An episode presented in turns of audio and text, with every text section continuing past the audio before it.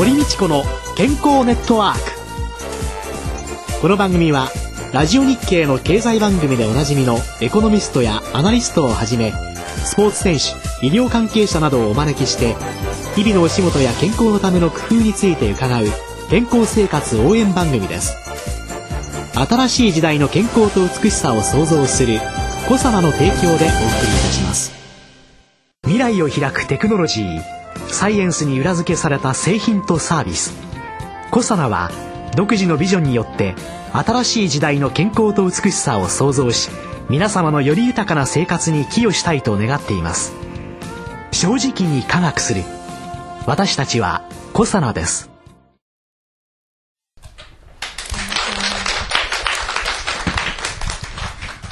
スタジオにお集まりの皆さん、ラジオをお聞きの皆さん、こんにちは。堀道子です。宇野和夫です。今週も6月16日にラジオ日経のスタジオで実施しました公開録音の模様をお送りいたします。スタジオには薬剤師の皆さんを中心にお集まりいただいております。夏の健康対策の3回目でございます。ゲストは引き続き、群馬大学大学院医学系研究科皮膚病態学講師でいらっしゃいます、安倍正俊さんです。安倍先生どうぞよろしくお願いいたします。第3回はどうなんでしょうね。スキンケアだとかね、水虫だとかね。そして、結局そもそも皮膚って、どういう構造してるのっていうようなね、そんな基本的なことも教えていただきたいと思います。で、先生、皮膚ってどういう構造してるんですか？皮膚と言いますと、まず難しく言いますと、大きく3つ、正確4つなんですけど、分かれています。外側から表皮、真皮、皮下組織、それから毛なんかですね、あの、付属器と4つに分かれています。で、あの、我々が見てるのは表皮です。コラーゲンがあるのが真皮ですね。で、皮下脂肪式っていうのは、あの、文字通り脂肪があるところでして、まあ、この3つが外側から順番に並んでいます。で、表皮というのは、言ってみれば、家で言うと、ブロック塀みたいなもんですね。ブロック塀のブロックを細胞と思っていただければ分かりやすいと思いますが、えー外から我々の体の中にいろんなばい菌とかウイルスとか異物を入れないようにする。逆に体の中の水分を出さないようにするという目的があります。ブロック塀は、当然ブロック塀だけではゴロンと壊れて大変ですので、間にコンクリートがあって固まってますよね。それと同じように我々の皮膚もその細胞と細胞の間に聞かれたことあると思いますが、セラミドという物質ですとか、天然保湿因子と、そういったものがたくさんですね、含まれて、ぎっしり詰まっております。これが少なくなると、いわゆる乾燥肌、アトピーの方なんかがそういう風になっています。まあもちろんあの、表面にですね、赤となる一歩手前の皮膚の表面に毛穴から出る油による皮脂膜というのがありまして、これが pH をだいたい4ぐらいにしてるんですね。それで、これまたばい菌を体の中に入れないように重要な役割を持っております。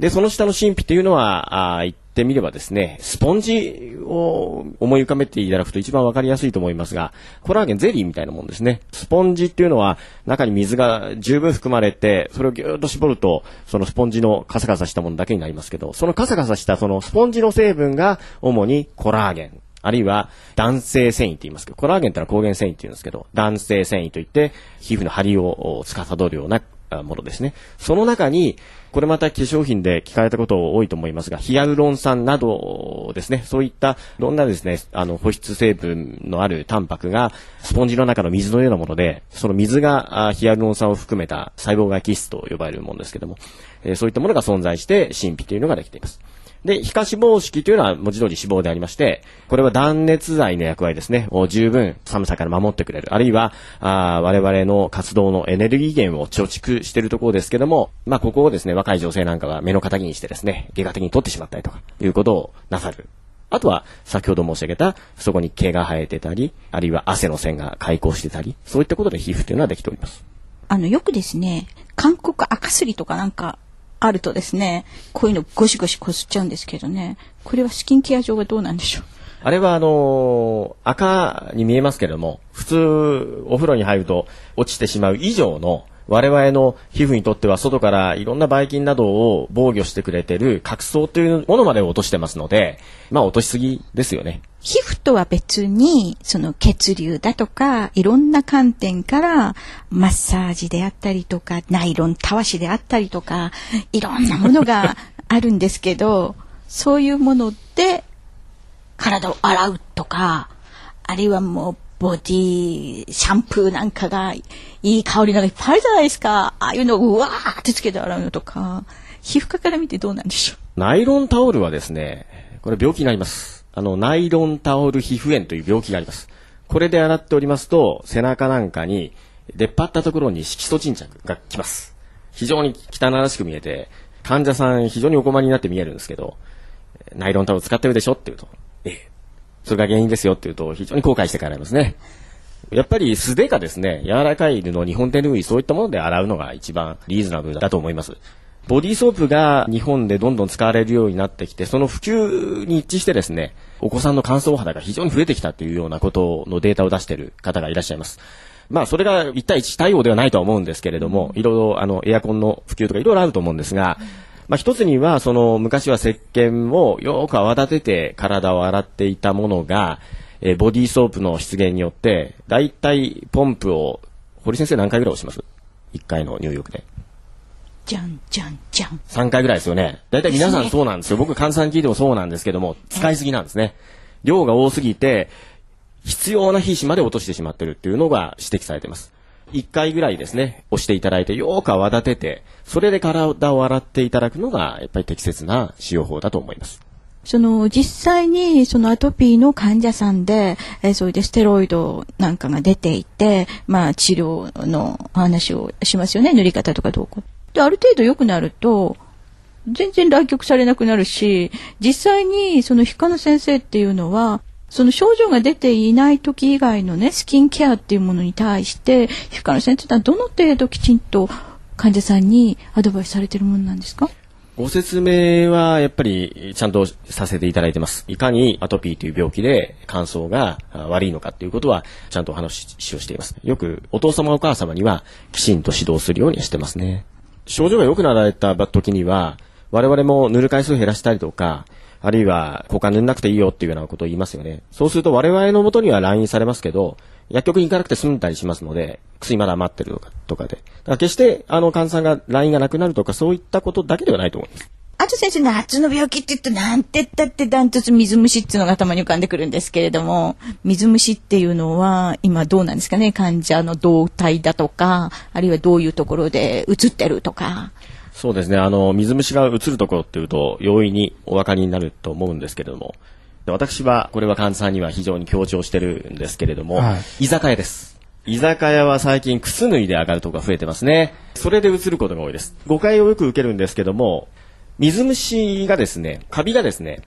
えー皮膚について、ついただけではもちろん発症しません。12時間以内に洗い流せば、まず水虫にはなりません。ついても12時間以内にお風呂にきちんと入って洗っていれば、水虫は発症することはありません。ただし、はい。ただし、もう散々ですね、飲んだ後に2次会3次会をやってですね、わかんなくなって家に帰って気がついたら翌日の夕方だったって、つまり12時間お風呂に入らないでいて、ええそこで定着して移るようなことはいが結構あると思います。ですから、あー最近はですね、居酒屋さんがそういうふうな靴を脱いで上がるところになりましたので、えええまあ水虫を予防を考えていらっしゃる方には、まあ居酒屋に行くときはテーブル席にしろというふうには言ってますけど。12時間が鍵ですね。そうですね。6時ぐらいに新宿で飲み始めて、六本木で5時頃を迎えることが多いんですけど、それはちょっとアウトですね。アウトです12時ね。はい。私、帰って、その化粧も落とさないで寝ちゃうことよくあるけど、化粧落とすのは忘れても、足洗うのは忘れないようにしなきゃいけないってことですよね。そうですね。12時間強い皆さん。でもこの水虫の治療っていうのは、最近そのスイッチ OTC ということでもうテレビの CM で対象薬も非常に多いわけですけれども、医療用とその市販の薬と比較して、どうなんですかね。基本的には今は医療用で使うお薬の大部分が市販薬で手に入るようになっています。ですから、診断がですね、水虫と見えて水虫じゃない病気結構ありますので、我々もよく見るんですけれども、まあ、我々のところに来ていただくか、たまたま使った方の、たまたま診断が当たってたとかで水虫であって、市販薬だけで治すことも現在は可能です。まあ、皮膚科医商売上がったりですけどね。でも可能は可能です。ただし、あの、先ほど申し上げたように、違う病気があるというのが一つと、で、もう一つは、まだ市販されてない、より効果が高い、つまり短期間で治る外用薬、それから飲み薬ですね。そういったものは、やはり我々の使用法制が必要になってきますので、まあ、まあ、できればですね、お近くの皮膚科においていただいてご相談をされるのが一番いいと思います。まあちょっと分かりにくい状況だったらば、一度は診断をしてもらって、そして治療の方向性が決まって、それでまああれだったら根気よく長く続けていかない。どのくらい続けたらいいんですかね、治療って。まあ病態にもよりますけどね。状態にもよりますけれども、例えば爪の水虫ですと、半年はかかりますね。当たり前ですが。半年飲み薬を飲むか、まあ薬によって3ヶ月で済むものもありますけど、大体半年です。塗り薬で治すいわゆる水虫ですけど、これは症状によって様々ですが、目で見て綺麗に治治ったと見えてから、しばらくの間は根気よく塗りましょうというふうにおお話をしています。そうじゃないと、また来年夏になるとまた出てくるって感じが多いですね、やっぱりね。そういうのは、あの、見た感じはどういう感じの皮膚炎なんですか？水虫、いわゆる水虫、皆様が想像する水虫は、皮膚科医ですと、それを見て疑って、大抵の皮膚科医院には、すぐ検査できるような方法がありますんで、まあもう、ものの数分でわかります。水虫かどうか。ちょっと特殊な水虫、レスリング選手とか、あるいはペットから移るようなものですね。これは、皮膚科医はおそらくあの話を聞いて、その方針で疑うと思うんですね。それでこう検査をして、あなたは水虫ですよっていうふうになると思いますけど、多分一般の方がご覧になると絶対水虫の発想にならないです。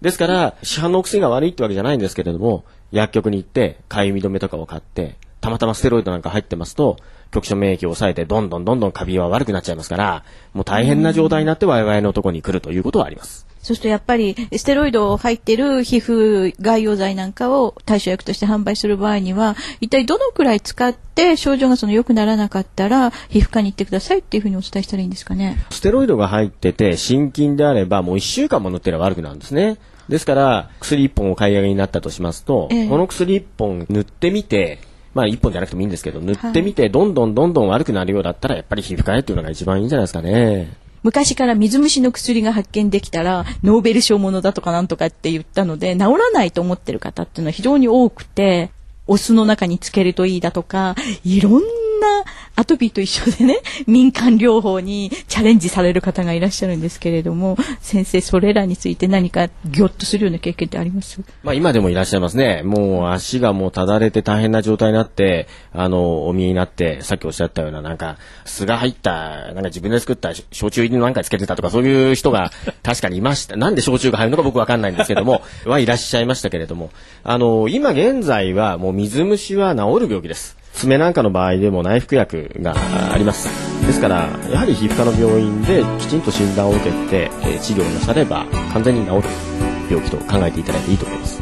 ということで今週は美しい皮膚の保ち方からそして水虫の対処法までお話を伺いました来週はいよいよ安倍先生のお話の最終回です。来週もどうぞよろしくお願いいたします。